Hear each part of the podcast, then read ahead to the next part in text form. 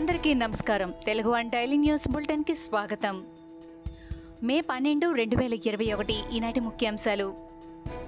తిరుపతి రుయా ఆసుపత్రిలో ఆక్సిజన్ అందకపోవడంతో పదకొండు మంది ప్రాణాలు కోల్పోయిన సంఘటన అందరినీ కలిచివేస్తోంది. దీంతో ఆంధ్రప్రదేశ్ ప్రభుత్వానికి నాయకత్వం వహిస్తున్న ముఖ్యమంత్రి వైఎస్ జగన్మోహన్ రెడ్డి తన పదవికి రాజీనామా చేయాలనే డిమాండ్ పెరుగుతోంది. ట్విట్టర్లో రిజైన్ జగన్ హ్యాష్ ట్యాగ్ ట్రెండింగ్లో ఉంది. రుయా ఆసుపత్రిలో ఆక్సిజన్ అందక కరోనా బాధితులు మృతి చెందిన ఘటన తనను తీవ్రంగా కలిచివేసిందని ఏపీ సీఎం జగన్ అన్నారు. రాష్ట్రంలో బెడ్లు ఆక్సిజన్ కొరతపై తీసుకోవాల్సిన చర్యలపై సీఎం కలెక్టర్లు ఎస్పీలతో వీడియో కాన్ఫరెన్స్ నిర్వహించారు.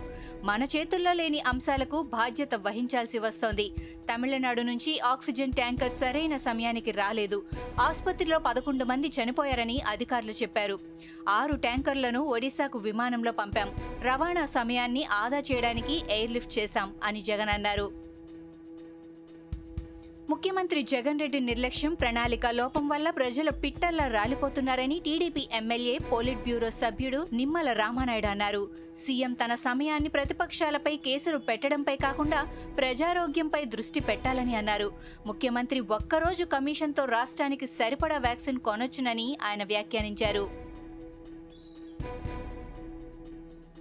రుయా ఆసుపత్రిలో ఆక్సిజన్ అందక పదకొండు మంది మృతి చెందడంపై తిరుపతిలోని ఆసుపత్రి వద్ద సిపిఐ ఆందోళన చేపట్టింది. బాధ్యులపై చర్యలు తీసుకోవాలని ఆక్సిజన్ కొరత లేకుండా చర్యలు చేపట్టాలని నేతలు డిమాండ్ చేశారు. అంతకుముందు సిపిఐ శ్రేణులు ర్యాలీగా ఆసుపత్రి వద్దకు చేరుకున్నారు. ఈ నిరసన కార్యక్రమంలో పాల్గొనేందుకు వస్తున్న ఆ పార్టీ జాతీయ కార్యదర్శి నారాయణను పోలీసులు అరెస్ట్ చేశారు. రాష్ట్రంలో కరోనా కల్లోలం సృష్టిస్తోంది. ఆసుపత్రుల్లో పడకలు దొరక్క ఆక్సిజన్ అందుబాటులో లేక కరోనా బాధితులు అల్లాడిపోతున్నారు. ఈ సమయంలో కడప జిల్లా నేతలు గుర్రపు స్వారీ చేశారు. కడప జిల్లా రాజంపేట మండలం ఆకెపాడులో చీఫ్ విప్ శ్రీకాంత్ రెడ్డి ప్రభుత్వ విప్ కొరముట్ల శ్రీనివాసులు మాజీ ఎమ్మెల్యే ఆకేపాటి అమరనాథరెడ్డి కడప మేయర్ సురేష్ బాబు గుర్రపు స్వారీ చేశారు. కష్టకాలంలో బాధ్యతగా వ్యవహరించాల్సిన ప్రజా ప్రతినిధులే ఇలా గుర్రపు స్వారీ చేయడం తీవ్ర విమర్శలకు తావిస్తోంది.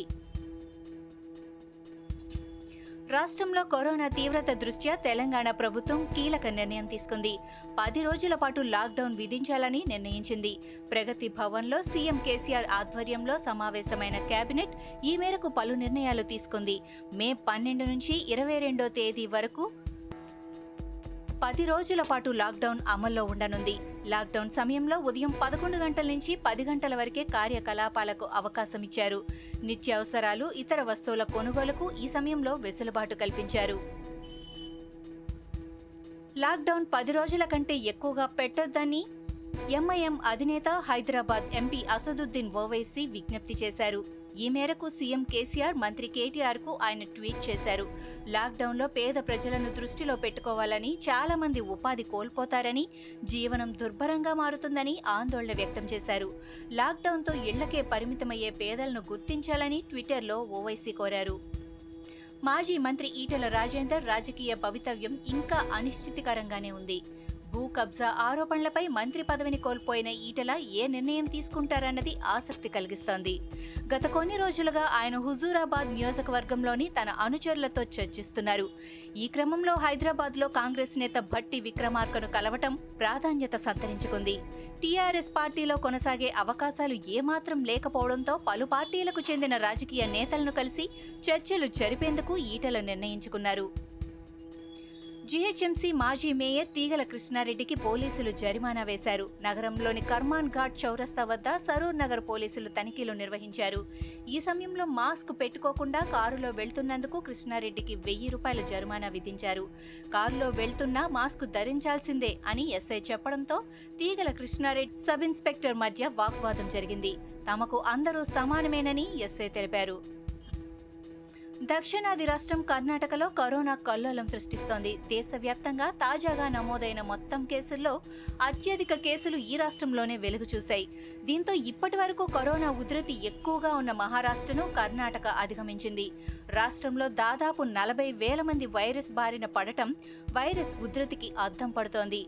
ఇరవై నాలుగు గంటల వ్యవధిలో దేశవ్యాప్తంగా మూడు పాయింట్ ఇరవై తొమ్మిది లక్షల కొత్త కేసులు బయటపడగా అత్యధికంగా కర్ణాటకలో ముప్పై తొమ్మిది తొమ్మిది వేల మూడు వందల ఐదు మందికి వైరస్ సోకింది. గోవాలో ఘోర విషాదం చోటు చేసుకుంది. రాష్ట్రంలోని ప్రధాన ఆసుపత్రి అయిన గోవా మెడికల్ కాలేజ్ అండ్ ఆసుపత్రిలో కేవలం నాలుగు గంటల వ్యవధిలోనే ఇరవై ఆరు మంది కరోనా రోగులు ప్రాణాలు కోల్పోయారు. ఉదయం రెండు గంటల నుంచి ఆరు గంటల మధ్య ఈ మరణాలు సంభవించినట్లు రాష్ట్ర ఆరోగ్య మంత్రి విశ్వజీత్ రాణే తెలిపారు. అయితే ఘటనకు గల కారణాలపై స్పష్టత లేదన్నారు. ఇవి ఈనాటి ముఖ్యాంశాలు. మరికొన్ని ముఖ్యాంశాలతో మళ్ళీ రేపు కలుద్దాం. ఈ షోని క్రమం తప్పకుండా వినాలనుకుంటే మీరు ఈ షో వింటున్న ప్లాట్ఫామ్లో కానీ లేదా Google podcast Apple podcast Gaana మరియు ఏ ఇతర పాడ్కాస్ట్ యాప్లోనైనా సెర్చ్ చేసి సబ్స్క్రైబ్ అవ్వండి. కొత్త ఎపిసోడ్ వచ్చినప్పుడు మీకు అప్డేట్ వస్తుంది. అంతవరకు సెలవు. నమస్కారం.